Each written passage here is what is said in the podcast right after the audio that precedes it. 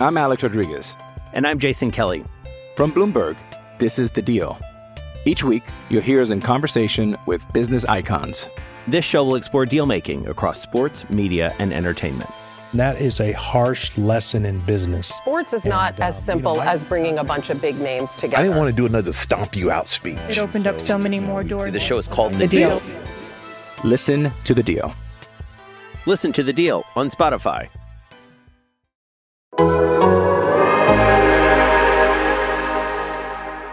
Plus minus. Curry, way downtown. Bang! Bang! Oh, what a shot from Curry! Tim Kawakami deserves all the credit there. Plus minus. Curry driving again. Good! Oh, you're kidding me! Tell Marcus that he asked you know, that question about my defense. You hear that, Marcus? Anthony, you know me well, buddy. Y'all have a great night. I think he got the highest plus minus in the season in NBA history. Been a long time since we've been together like this, right? It's been what? How long? Two days? but this is a Warriors Plus Minus edition, which only means we are in the confines of our home. Well, two of us are. One of us has been chased out of his home. scrambled, scrambled out of there by construction workers to try to find a semi-quiet spot. But I believe it's been accomplished. We shall see. But yeah, I've been had had to move on the fly. We had to figure rejigger this whole thing to make sure I can actually be heard or I could actually hear anything. And off we go. That is Tim Kawakami. This is Marcus Thompson. We've got Anthony Slater, and we've got a Western Conference Finals matchup. Did you think we'd be here when the season began? when the season began. No, I don't think Dallas did. Dallas traded Kristaps Porzingis at the deadline, and it didn't seem like the ur- an urgent type move to like let's compete now, right? When teams usually make big deadline moves, it was more let's get Porzingis off the roster. They'll take the essentially. I don't want to call it dead money in Dinwiddie and Bertans, but it didn't feel like it was you know to reconfigure a core that was going to make some run, but it worked. Dallas surged. Phoenix faded against them. We can get into that a little if you want, but this matchup materialized suddenly. Honestly, I started to think this was a possibility late in the season. I will say that. I thought the Warriors were just fated to play Phoenix. I did 62 wins or whatever the hell it was. Should mean something. It almost always does mean something. You at least get to the conference finals. I think we all kind of saw there was some softness in the Suns, but I thought just you know pedigree would would come out, and that did not happen. I am stunned. Although you know I had a Warriors person saying you know it was before Game Six saying you know what Phoenix is kind of the team we want to play. Like we don't like not having home court if we play Phoenix, but and we you know would like having home court against Dallas, but we kind of like the way we match up against Phoenix and not so sure about Dallas. That's what the person was saying. This is before the Warriors even played. So maybe there was something to it. Luka is an obvious thing that everybody has to deal with, but I'm surprised. I'm surprised Phoenix just didn't find a way to get through that. I thought they were the better team. I thought they were the deeper team. I thought they were the deepest team in the West. I thought 62 wins really meant something. And turns out in game seven, it meant nothing. I am surprised to be at this point, no question. It was pretty resounding. The Warriors felt like they could beat Phoenix. it just there was a lot of people who felt like we can beat Phoenix, and they did. You know, part of it was they did. But if you just look at Phoenix, they just had places the Warriors can exploit. And Luka, Jalen Brunson, and Spencer Dinwiddie, they did exactly that. They exploited them. I don't know. It, it, it does feel like that was the mountain that needed to be climbed, though. The Phoenix. I don't know that this is a harder series, but it's a trickier Oh, I think series. I think with think Phoenix, is. they were going to like dictate a lot of the action and like, you know, they were going to try to use Draymond to really exploit Ayton. And it just felt like they were hunting, as we talked about even uh, during the last podcast, they would have been hunting, even going to try to steal a game uh, out of the first two. Whereas this one, you could argue is could end up being an easier series, but it's just they are going to have to adjust to some of the stuff that the Mavericks do. And the Mavericks are coming after them in the first couple of games. And I think there's just a little bit more fear about this matchup because it's not as traditional for them. I think Dallas is weird. They don't have the defensive players that Phoenix does, but I think they're a better defense. That Jason Kidd throwing up some magic. They are playing really good defense. They absolutely shut down Chris Paul in the final three games of the series. Now, maybe some of that's Paul just tiring out, but that's what you get credit for. Can we And can we they- get Patrick Beverley on the podcast for, for this segment? Let's go now. He was going off on CP3 these days. Uh, hey, this is the time to do it. But like they played the Warriors tough. To, I mean, we all know Warriors didn't have all their guys in their matches when they went one and three. But I don't recall a time when I thought the Warriors like had the Mavericks figured out offensively. They had some trouble. It's that you know Jason Kidd kind of tricked up defense, stop Steph, you know, defend the three. We've seen it before. We've seen it a lot. Saw Memphis do a lot of it. I think that's going to cause the Warriors some problems. They're going to try to force Draymond and Looney and whoever else, Kuminga, whoever else playing to shoot and take the ball out of Steph's and Klay's hands. Like we've seen it. I think there's going to be some, and, and the pressure's on Warriors. They got to win these first two games. Like they love going elsewhere and winning that one of those two road games.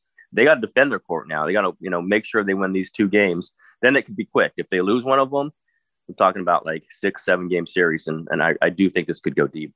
I think it's seven. I picked it in seven. The differing defensive tactics in this series will be, especially early, will be interesting to monitor. I read your piece. It was your your uh, preview. I, the whole thing was great, and you know I like the fact that you mentioned Kuminga. I hadn't really thought about him as a potential to guard Doncic, but I I think they're going to play a lot of zone or or box and one. You know, because that's what they did against Jokic. They don't have the personnel other than Wiggins to really match up with, with Doncic, and you got to switch, and then they got Poole guarding him. I, I mean, I just don't think they're going to want that. That's you, you solve that by playing some zone, right? Box and one, dude, mess around with him a little bit. You put Klay on him in a box and one, whatever, and lean people towards him. I, I just can see some of that happening. I think it's going to be a lot of uh, Wiggins and then Draymond to close. I think because the the difference with Dallas, even though I think they're going to be incredibly tough to match up with because they have three offensive creators on the floor when they close in uh, Luka, Dinwiddie, and Brunson. The difference is the back line, right? They don't have any. They don't have people in the back line who the Warriors have to worry about. So Kleber's a decent rim protector. uh, But not, but not scoring on the he's not scoring on the back line. He's not scoring on the back line. Oh, oh, you mean like as a lob guy? Yeah, I'm just saying that Like an there's no reason yeah, for Adam- Draymond to stay in the paint. There's no reason to need him there. Yeah, Adams, Jaren Jackson is what we're talking about. I think that kind of thing. Yeah, no, no, no, no, no. Yeah, yes, no. This isn't Clint Capela. My bad. I thought you meant defensive. A lot of Draymond on Luka down the stretch. Like, I mean, obviously he's going to defend on foul trouble. I don't know that uh, Wiggins is big enough, but to me, Kuminga makes sense because you just got to you got to have somebody physical on Luka. You can't have somebody who you can just push around. So I'd be curious to see how Wiggins hand, handles it, but that's just a lot of body. Wiggins guarded him pretty well this season when it was like operating in in you know isolation or or, or pick and roll settings where it's really you know they want Powell on the court because you could play Looney, you could do drop coverage, Wiggins can trail. Like it, it's much easier for them to defend Luka if Powell's on the court. Powell won't be on the court much. It'll be mostly be Kleber five out. And the problem to me isn't you know Wiggins against him or Draymond at times. The problem is you saw it in the last Dallas game. If the Warriors are going to switch, Dallas plays a very patient style. Well, they'll get the switch and then they'll drag it out and just let Luka go against it. And if they are going to, and I don't think they should, but they did the last time. If they just let Luka pick his defender and go at him, he ain't gonna pick Wiggins. He's gonna pick Curry. He's gonna pick Poole. Poole's gonna have a massive target on his back in this series. That's gonna be a problem. That's where the zone comes in, though. I do think I do think that's where it goes on. yes, they're going to need to be creative and, and, and you know, I don't think they want to double, but I thought it was really interesting. I mean, it's what I put in the preview, and maybe it was just Steph Curry's frustration at the time, but the Warriors had lost seven and nine. But the way that fourth quarter played out the last time these two saw each other, where Steph took zero shots in 12 minutes, and he played all 12 minutes of the fourth, zero shots. And then because every time he was crossing half court, we should get to that side of the ball. Jason Kidd was doubling him like crazy, and Jason Kidd will double him in the series. And on the other side, they were letting Luka just match up hunt, go one on one, and he kept scoring.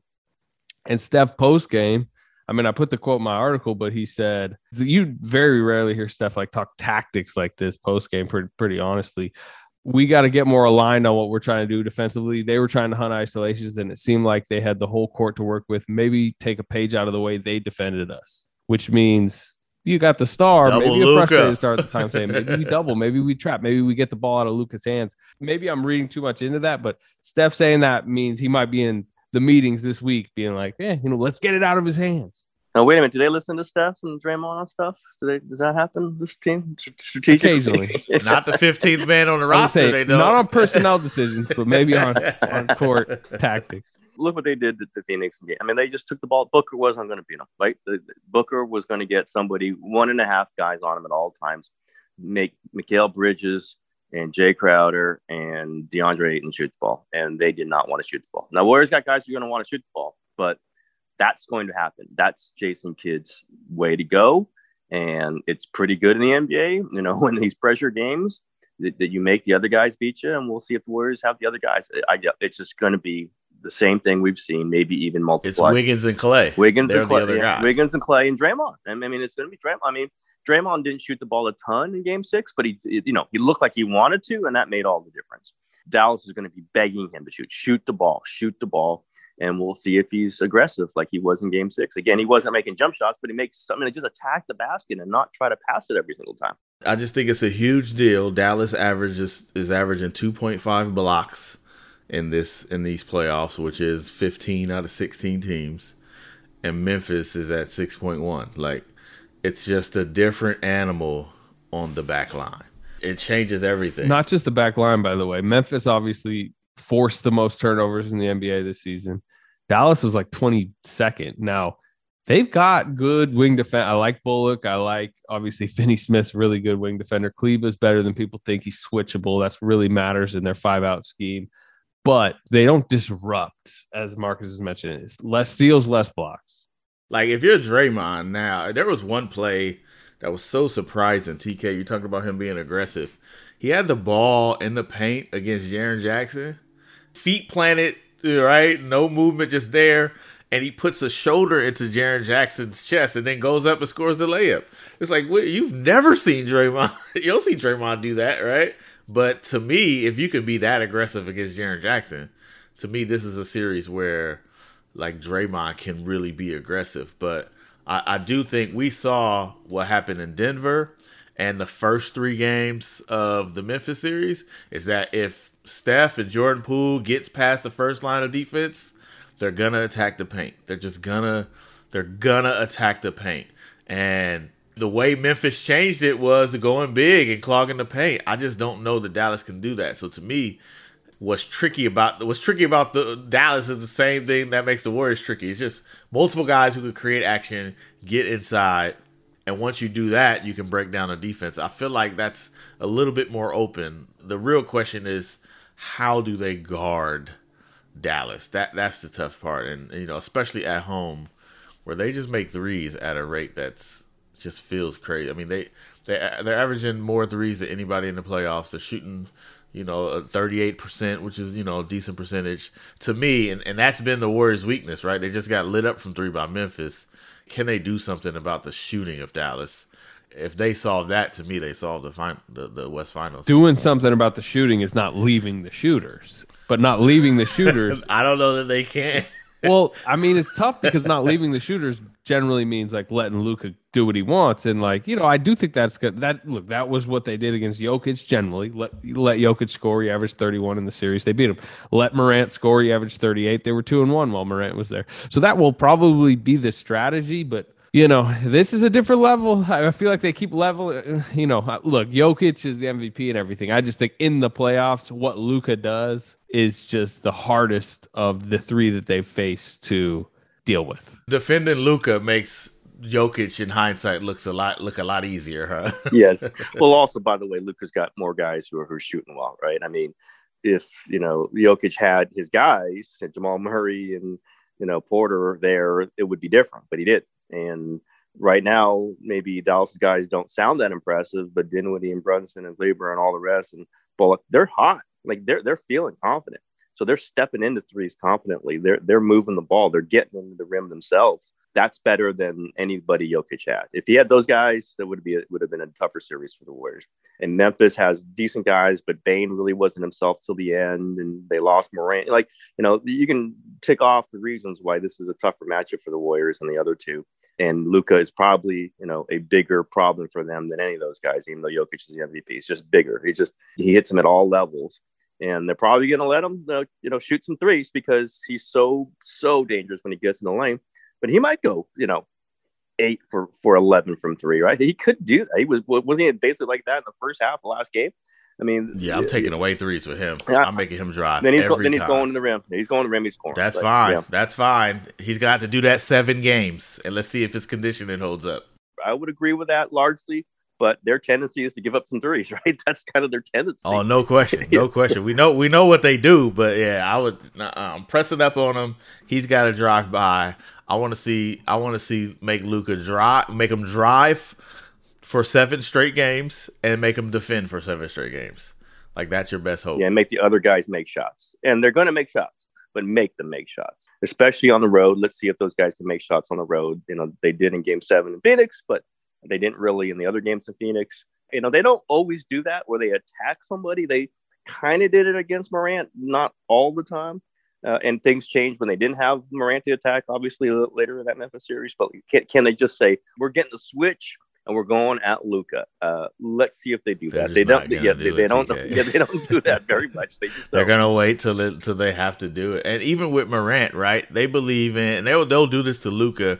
It's not the direct attack that we see other teams do. It's the put them in action and let them get lost, right? And then that'll create the looks we want, but not like head up attack. They'll probably do the same with Luka. Just put him in action, and you know, let's see who can keep up with. And then when it gets dire, then you try to go at him. Like that's that's the Warriors and Mo. We know we know how they roll. By the way, this is, you know, I was listening to Nate Duncan talk about this, but this is a different defensive challenge for Luka and not one that he's nearly as comfortable with. That like he's a big defender that like if you go at him like in isolation, like he can at times hold up a little bit like Harden in that sense where you never really wanted to post up Harden, but off ball stretched out to 30 feet, the off ball action, like that is the type of stuff that's going to tire him out. And if it isn't tiring him out, it's because he's not trying as hard as he needs to. And Jason Kidd has shown he will call Luka out for that. And I think that's what kind of turned the last series. But I agree. I mean, we all know that that is going to be their strategy, which is, is to tire him out and get him in every action. Yeah, well, I mean, MT has it has it clean. It's like they're going to try to switch him on to Curry, run the action, but don't isolate. Run Curry through the lane again and see if Luka loses him, and then see if Curry's open, you know, in the corner with five seconds left in the shot clock. That's the Warriors, right? That's what they do. Sometimes you can counter that, but they're not going to just dribble it out and go right at them. They just they just don't do it that way. Might not wear Luka down as much. We'll see but it's going to be a long series. I think there's going to be a lot of different things we're going to see all at once. We're not going to see them in game one or game two right away, but it's fascinating. The strategy of this one is more interesting than it would be Phoenix. No question. There's just all these little different intricacies to this one. I'd like to nominate Jordan Poole as the swing player in this series. Oh, yes, I think. yes, yes. in the two Dallas games, their final two Dallas games, it was right when he was in that point where he had moved to the bench and wasn't playing well. And like we were all kind of like just wondering really about his, I guess, future this season and if he would rediscover his groove, even though Klay Thompson was back. He played 19 minutes in a home game, went 0 of 7 against the Mavericks in a loss. Didn't play at all down the stretch. I think they played Damion Lee over him that night. That was when the Warriors blew that crazy lead. And then he had a bad game the next game when they played Minnesota. And then they went to Dallas. I put it in my article, but it's that interview I think everyone kind of remembers from Dallas. And then the next night in Dallas, 26 off the bench. And that was the start of that streak. He scored 17 straight games where he had 20 or more points. It's like it is, it will probably always be remembered as like the career leap that Jordan Poole made. It started in Dallas. Um, and he is so important to what the Warriors need to do offensively, which is alleviate pressure on Steph, right? Jason Kidd is going to go Nick Nurse playbook. You know, he is just going to get the ball out of Steph here, I think. And that means Jordan Poole has to help, has to score, has to uh, facilitate and just have a great offensive series. But he can't be on the floor if he can't survive defensively. So to me, like a lot of this series is about allowing Jordan Poole to survive or, you know, creating an environment that Jordan Poole can survive defensively. And then he's got to do it himself too. I'm going with Klay. it's always Klay. You just like what what did what did Phoenix not have in in that series? Didn't have a second dude who could get buckets. And, in game seven, they have anybody who could. But if you just if you if Booker if you put him down for 25, who's getting the next 20?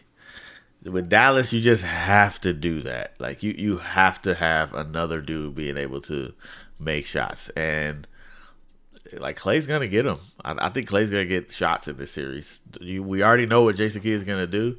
Klay's going to get shots in this series. If he makes them, Dallas is gonna have to switch it up. He so one or two big games from Klay might make the difference in this series. But I, I agree with you. Everything you're saying about Jordan Poole, I think it's correct. But I also think the finisher in a lot of these actions that's either started by Steph or started by Jordan Poole is to be Klay Thompson. To me, he's going to be the difference maker. If he has a bad game, like you know some of them games he had in a couple of them games where he's like forcing shots, I don't think they, I don't think they have a shot. Shot turnovers. He's got to shoot the ball. You call them shot yeah. turnovers. Maybe his worst game of the season was that Dallas game. Uh, he had just, he was just coming off being sick. He had missed the, the previous two games and he came back and remember he hit the side of the backboard on a jumper. He airballed a couple shots. Luka like put him on the ground basically on a dribble move and Klay killed himself post game. He's like, I can't be airballing, shooting the ball off the side of the backboard. And that was the reason they lost that game because part of the, you know, when they were trapping Steph and it was getting to Klay, he was just clanking everything. He's got to play D too, by the way, right? He's got to. Like there's he's going to be matched up with you know, whether it's Finney Smith or Brunson or somebody who's going Brunson, to be, yeah, yeah, yeah. And like, you can't, you, you have to guard him. Like, you can't just be out there. And sometimes he's guarded well in playoffs. Sometimes he's not. He's, you know, he's letting guys drive past him. There's no question. Brunson would be a really tough matchup for him. But if Klay can just hang in there, that would be gigantic. And the shooting you imagine. You don't think Brunson might be but like Brunson is going down to the block, man. Like Brunson is trying to be physical. I, I feel like quickness is bothering. But he's not yeah, starting. He's not, he's not. Yeah, he's starting up top, and then he's you know he's attacking, and so those are tough for Klay. Those are tough for Klay right now. Brunson's hard to guard by anybody, but if that's who Klay ends up guarding, it's going to be a tough matchup. Uh, and they just got those guys that are you know Dinwiddie does the same thing. He goes inside outside. Like these are tough guys to deal with when they go five out. There's just there's just so much space out there you guys are right. On Poole and, and Klay are great key aspects. I'm going to say Wiggins though, because he's going to be guarding Doncic, and he's going to be a guy who's going to get shots too. We talk about guys getting shots. He's going to get shots. Like there's going to be a game where he should take 15 shots. Will he take the 15 shots, and will he make seven of them? And will three of those be three? I just think he's he's such a tilter for the Warriors. You don't you know you don't see him, you don't really count on him, you don't think of him, and then he shows up like he did in Game Six, or he's terrible like some other game. Although he really hadn't been terrible, as we've said this whole postseason, kind of a couple iffy games. But when he's good, they're tough to beat. Like they are tough to beat when Wiggins is hitting a couple threes. He's playing great on defense. He's getting deflections. He's rebounding the ball. And if we all feel like they're going to go small, which I think this is going to be the majority of the game for both teams, Wiggins is their four. He's their power forward. He's going to be in a lot of action just both ways because he's going to be having a scrap for balls with Draymond.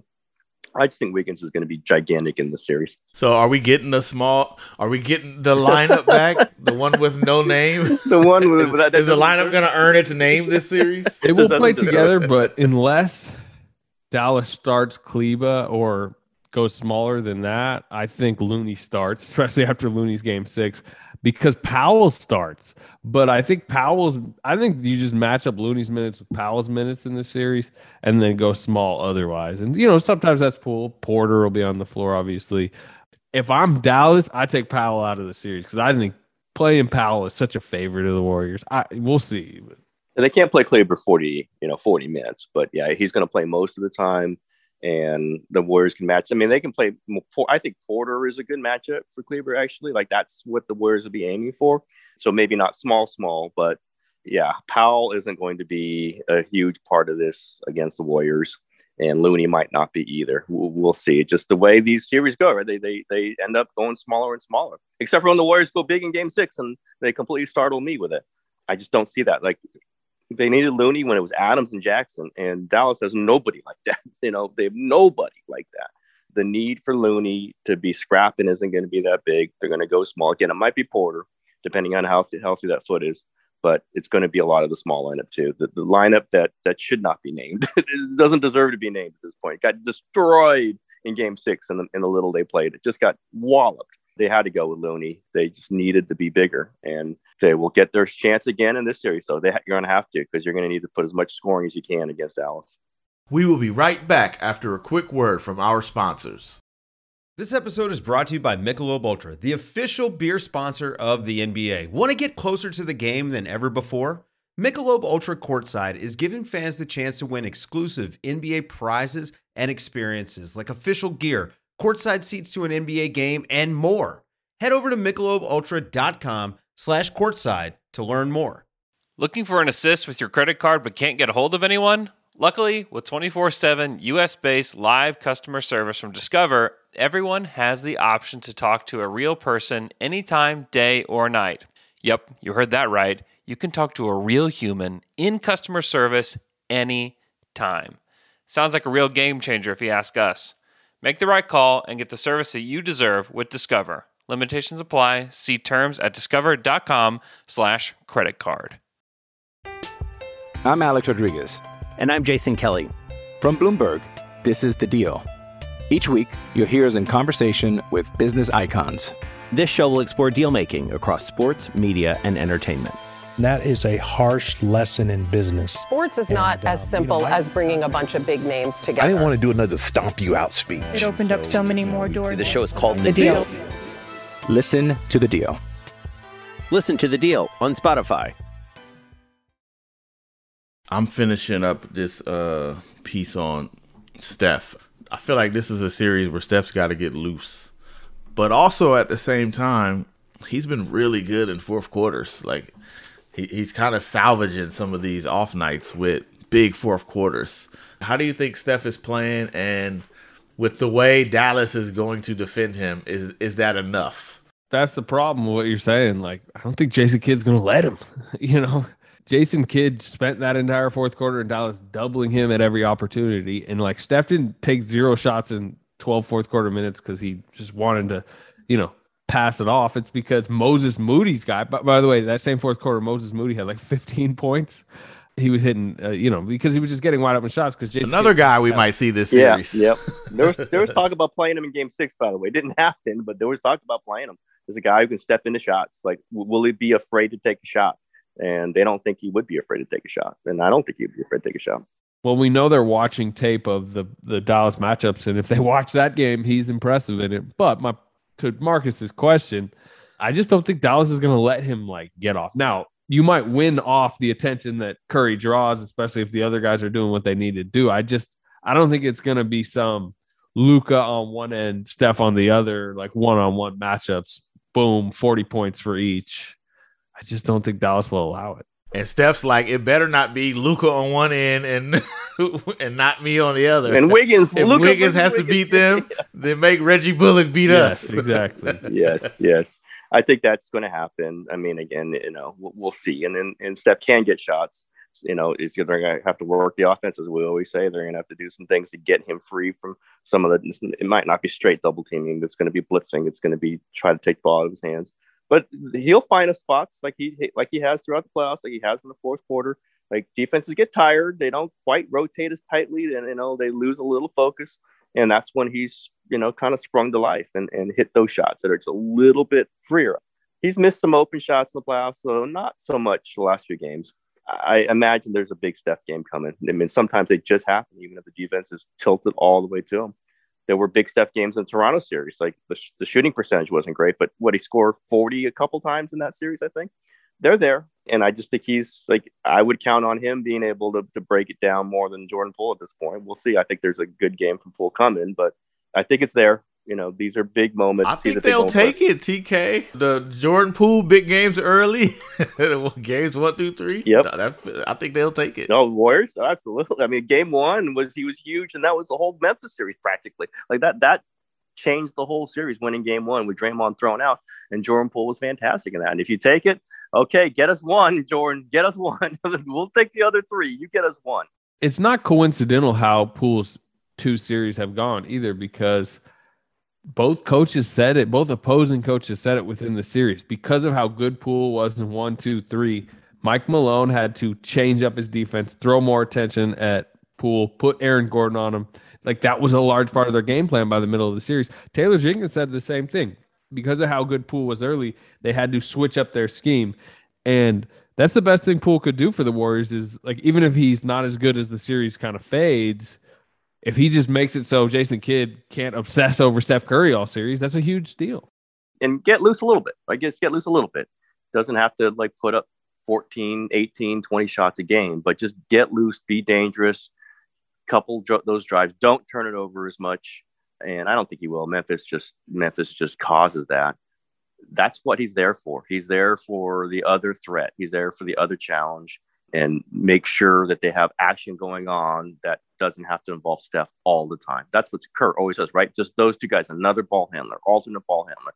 And that's what he's there for. And sometimes you got to score in that in that realm, but mostly to be a threat, mostly, you know, move the defense a little bit. Uh, and that's fine. And they will take it. Again, one good game, two good games, and then threaten the defense for the rest. I think they'll take that out of the Poole. That would be huge if they got that from Poole. Yeah, I think uh, where Poole to me is gonna be huge is the driving. Like if if you look at the two series that Dallas played, the success any success Utah had was because they just they just drove. They would get uh Luka on the island and drive past him. I think in the first series, I think it was Dallas and Utah had the most drives in the first round. It's like three fifty something. Phoenix just can't. They couldn't drive. They don't have dudes who do that. they don't like in that. You got to be able to break down that Dallas defense. Uh, you got to be able to get past Bullock, get past Dorian Finney-Smith, get past uh, uh, Spencer Dinwiddie. You got to be able to do that to to beat them. So to me, that's where Jordan comes in. Is while they're paying all this attention to to Steph, is him attacking and, and attacking, and that's the thing that Jordan does does that like Klay doesn't do. Is like get downhill, get into the teeth of the defense, and kick it out. That that's how you do it. Uh, Phoenix had 275 drives in seven games against Dallas, and Utah had 343 in six games against Dallas that's what that defense is vulnerable to. So players, you know, I also think he's not a driver, but I also think that's where Kuminga comes in too, right? Just somebody get downhill, downhill. If it's you know Draymond can do it, Kuminga, Curry, and and and, and Poole driving, like all of that is attacking that Dallas defense. You got to make make those dudes work in that way. So t- Poole, I think, is going to be big. The question though is, I'm thinking like, what's the adjustment they're going to make? You know, Aaron Gordon was the guy who's guarding Steph and being physical, and you got to switch Aaron Gordon over to Poole. Like, however they start on Poole, what's the adjustment? They gonna start doubling Poole? They they don't have dudes like Aaron Gordon. I would just mean you don't maybe just like tilt everything. You know, to me, where the adjustment will come is if let's say it game one, fourth quarter, Jason Kidd goes crazy, like you know, doubling Steph at you know Nick Nurse style, essentially. And he keeps slinging it over his shoulder at half court, and suddenly it's just wide open. Jordan Poole three, Jordan Poole to the rack, Jordan Poole goes on an 8-0 run or something like that. Jason Kidd goes, "Eh, let's back out of that." You know what I mean? That's the adjustment. That's the option. Yeah. So who do you think is it? Bullock on Curry and Finney Smith on on Klay to start? How how they start? I'd go Finney Smith on on Steph. Yeah, yeah, might be, might be, and just their their best guy. But Bullock played Paul great, by the way. He played Paul tremendously in the end of the series. But yeah, the, the fact is they got two of those guys they could throw at him. Brunson goes. Paul had hamstring though. Yeah, that's true. And Brunson quad. Yeah, Brunson goes to, the, to the third. it's a Pat Beverley talking here too. Uh, but uh, it's good. They got they can mix and match with that. You know, we'll see how that plays out. But yeah, I, I think the Warriors are going to need Jordan Poole and Steph on the floor together a lot, and and they're going to have to figure that out defensively because there's going to be some weakness there. But they're going to need those two threatening the Dallas defense because we know what they're going to do to Steph. And if the ball comes to Wiggins and he won't shoot, if the ball comes to Draymond he won't shoot, if Klay isn't isn't shooting well, and that's when we've seen this bog down. That that's when we've seen the Warriors offense hit the wall.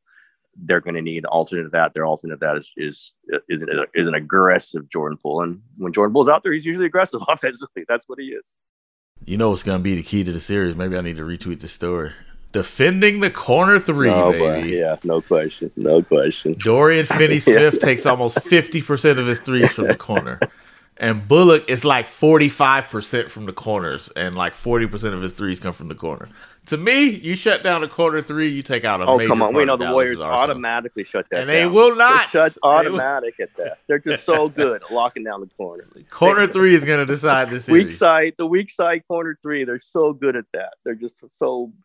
Yeah, we'll see that they're going to give some of those up. That's we, we, we mentioned before. They just they do that. They they have so much help side sensibility. They always want to help. They always want to help inside, and the ball pops over their heads and goes to the outside, and somebody's open in the corner. Sometimes it's luck. Sometimes it's it's just skill. But I think early on there's going to be some open threes, and we'll see if if Dallas can hit them. Yeah, they're going to make all of them, just so you know. Just- they're going to gonna make every one of them. It's a story in this series. Pace. Dallas is the slowest moving team in the league purposefully. Um, you know, they were 30th in pace this season. The Warriors are not, although, you know, maybe their reputation is like, you know, run, gun, you know, threes and everything. They're middle of the pack from a pace perspective, but Steve Kerr likes them moving, um, especially Draymond, right? You know, get the rebound and go. And I just think that's going to be a, that's going to be an emphasis early in this series. Like it needs to be played not, you know, glacially. That's what that's what the Warriors want. Whereas Dallas is going to try to just slow this thing down, grind it. Well, the Warriors can get the rebound and throw it away too, pretty good. That's they're really good at that. Uh, but I think that was you know exaggerated by Memphis's defense. They just didn't want to play against Memphis's half court defense, so they were just frantic trying to throw the ball ahead, and it was crazy. Those were, cr- I mean, they were crazy in the game six too. Like this, those throw aheads at, at, at people's feet where there wasn't a huge advantage, but that's them. That's part of what they do. They they're careless with the ball. They can be mindless, as a Warriors figure said to me. Like maybe that's their new thing: be mindless, because some of those passes are just insane, but some of those shots are insane, and they make some of them. Some of these things are pulled off. So, quick question for you guys. Uh, tomorrow is will be two weeks since uh, GP2 hurt his um, elbow, and Game Four of the series will be three weeks out. I'm curious if you think. I mean, if you think there's a chance that GP2 makes a return in this series at some point, probably the back half, if any, and whether or not can he get some time on Luka. Well, first of all, they're not ruling it out, which is notable. He's clearly like. That, that brace looks crazy though, right? That brace looks like he ain't coming back till 2025. It does, although somebody called him what Winter Soldier. Maybe he comes back Yeah, right on. Good club. He's gonna go out there clubbing people. He did his interview yesterday. He did an interview. He was not wearing the brace in it. Now I don't know if that's just hey he did like a workout or some type of rehab where he had it off and he was about to put it back on, maybe. But he had it off yesterday. I think he's gonna obviously push. I mean, we kind of know he has somewhat of that like hungry, psychotic mindset where I think the earliest possible point where they say, you know what, you could you could theoretically get on the court. He's like, okay, He's gonna do that, yeah. um, but if they're down three two and and we're to that point or something like that, then you could see him and like Luka's giving him fits. But if they're ahead in the series, if they're controlling the series, I do think everyone organizationally, Payton included, is targeting the finals. The only way I think you see him in this series is if they're in danger of not making the finals and he is physically able. They could use the bodies, right? This is going to be every other day now, and they're down bodies. We'll see about Iguodala. Doesn't sound like he's too coming back too soon, and if he does come back, how long he could last since it's been in and out. But like they're down some bodies, and they're not. And they they talked about it after one game six. Like they they're not young, and they could use time off, and they're not going to get a ton of it. They could use just to extend that rotation a little bit, and you know they're leaning on guys. They might have to lean them on them early in this series. They could use. I mean, I don't know whether that's Kuminga or that's Moody or that's getting GP two back for just some minutes at the end. But they could use a Porter. How much can they lean on him? They need extra playable guys, and Payton maybe for six and seven could give them five, eight minutes of good defense that gives someone else a rest. I, I'm looking at that saying they're not young, and every other day is a lot of flights and a lot of wear and tear. That's already built up a lot of wear and tear. Played 11 games so far. I do think they need some extra guys in this rotation as this series goes on. You know who's been okay in pre- past Dallas matchups? JTA, and I'm not. I don't think they're gonna bust him out of uh, you know. I think this is a series though. If you do, It is. Like, That's the thing. Like it's not a size series. Yeah. Go get Kleber. Take him out. Take Kleber out. You could do something like that. Well, he actually guarded Luka in the past, but I don't know. Anyway, probably going too deep down the rabbit hole with that. One. so uh Steve is back. You know, obviously, you know, they're gonna, obviously everyone's gonna say Mike Brown did great. Mike Brown is great, right? But what? How does that change things having Steve back on the sidelines? And I know in the past it felt more like I don't remember it being like this. Oh, when Steve's coming back the last time he was out, right? I mean, but they had Durant. They were a machine. it's a little bit different. What is the impact of having Steve Kerr back on the sideline? I think he's got a, a, just a feel for this. So, but he was like having a feel for it when he was out. Like he told, I was surprised he told Mike Brown before Game Five, if this gets out of hand, don't chase it. Like he's telling him, we might get blown out. Yes, Take that was wild, like, right? Wow, I mean that's pretty amazing. Like he's he's in advance saying we're likely to get blown out here. So when in that event, we're down fifty. Take take everybody out. Like he he has a feel for this. I mean, some people think he you know he overreads some things maybe, but I think he does have a, a, a real feel for especially Steph, Clay, Draymond, just where their attitude, where their mood is, where their energy level is. So even more of that is good. Even you know with him right there, feeling it instead of reading it from afar is good. The conversation is good. The set, you know, and like he yells at him. You know, I, I'm sure Mike gets on him, but he can't get on him like Steve can get on him when they're throwing the ball around and, and, and messing up. Like he gets on. They they do look to him for that stuff. So that's big. It's oh, it's always big to have your leading voice. So Mike Brown is amazing resource for them to have that he can step right in and do this. This is incredible luxury for a team to have, and they won't You miss saying it. Mike Brown ain't cussing out Steph Curry? Probably not. Probably not. I didn't see any broken uh, clipboards going on uh, in, in that game, and God knows there could have been, but he's their guy. He's the voice. He's the one that, that, that you know that they all listen to. Sometimes they love it, sometimes they don't, but that that's big. And in a in a tactical tough series, you want your lead guy. You know, he's not texting Mike Brown if he's out to say, "Hey, here's switch up our defense on Luka." Right? He's going to be in there. He's doing it. This is big again. By what percentage? By what margin? Impossible to tell. Mike Brown's really good, but I just think it was amazing. He was coaching the team stylistically and, and, and attitude wise from afar. It was, it was game five. Pull them. Get those guys out of there. That's This pretty is amazing. the Zoom era, good sir. He, we, we could all do anything we want from afar. beeping, beeping in. Oh, by the way, oh wait a minute, I, I I'm gonna get a, a substitute here. Uh, oh yeah, oh yeah, okay, uh, Klay and Steph, you're out. It was amazing. It was amazing. You know they have laptops and stuff on the bench. Could you have FaceTimed them in? To No, the- well, I, I've been told you can't have contact. You can't do that. No No. electronic contact. okay. No electric contact. Even from even from the locker room. Uh, That's the can do it. future, by the way. Coaching Um, via remote. I think some of those Memphis games, Kerr might be in favor of that, even when he's feeling just fine. But uh, uh, I, I, I'll pass on that. I think the biggest, one of the biggest things it does is it just bumps Mike Brown into the responsibilities that he's hired for and has always done, which is like focus your entire day on defensive schemes and rotation patterns, particularly defensive schematics. Whereas Marcus, remember walking into um, shoot around in Memphis before game five, and it's like, you know, Mike Brown is over there having a long conversation with Bob Myers. And then he gets up and like Mike Dunleavy needs to talk to him. Then Raymond Ridder's coming over because hey, you're about to do an interview with the media. This is the the points that these are the questions that'll probably be asked. Whatever. These are the injury updates. And then he's coming over and he's doing a 20 minute session with reporters. And then other reporters want to talk to him because it's like you know he's suddenly become one of the major stories of the series. And I remember just chatting with him after briefly after one of the his media sessions. I think it was a pregame one and he's just like, you know, suddenly he, he he was basically like, man, I can't wait for Steve to be back. So basically, he can get to doing the job that he's supposed to do for this team, which is like just spend your day scheming up instead of doing the CEO stuff, the front facing organizational stuff. I just think because what he had to do in Steve's absence, it stripped away a very valuable, like tactical coach because he couldn't really be that as much. Hey, God knows he's pouring everything he has into this situation, but he's also putting together a staff and and and, re, and taking over a new basketball team. So I mean, that's got to be part of his thing. And again, not taken away from what he's doing for the Warriors, but that has to be somewhat on his mind. Kerr mentioned that. Like this guy just got a new job. He's coaching the Sacramento Kings. It's it's a lot on his plate. He, again, it's a it's an amazing resource to have. And I don't know what they would have done without him, but I was thinking, like, what if Mike Brown also got COVID? Who would who would be the coach then? I guess Kenny Atkinson. I, you know, like, who Definitely knows? Kenny Atkinson. Yeah, I can't. Yeah, but it's just you start to realize how that. Dang it! I was rooting for Demarco. Demarco taking Get over. DeMar- Bruce, Get Fra- Chris Bruce DeMarco on Fraser taking over. Come on now. Actually, Andre Iguodala. Andre Iguodala taking over. By the way, did he Lucky have on a luck. funeral suit at the game?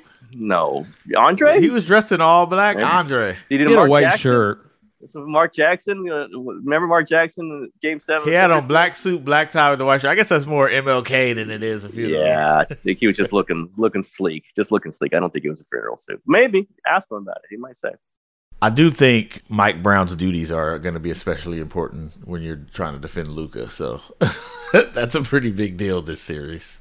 Yeah, like Mike Brown doesn't want to do like off day Zoom calls with 25 reporters where Zooms are being interrupted and stuff like that. Like he just would rather watch Luka tape, I think. And probably, you know, like Tim mentioned, I mean, at least some part of his brain has to be on the Sacramento Kings job. It is like a massive undertaking that he's about to, you know, he's probably trying to think about that as little as possible, but just adding all the head coach dude. He's got assistant coaches calling him to hook on with the staff. Like that just Oh man, That just can you imagine his phone? Oh my god! Yeah, oh my god! So again, people get worried. Oh no, he's being distracted. This happens, right? This happens every year. Coaches talk about other jobs. They, you know, this is not a new thing. Guys get other jobs. Luke Walton was the Lakers coach. Well, he finished out the season with the Warriors. Was it 2016? I think it was. This happens, but it's just like when you become the interim coach, acting coach. This is like another thing to be piled on, and you have to talk to us. Like that's, you know, how horrendous is that? That's that that is a torture for anybody. His Zoom call, but this would have been before game six, was enjoyable for me.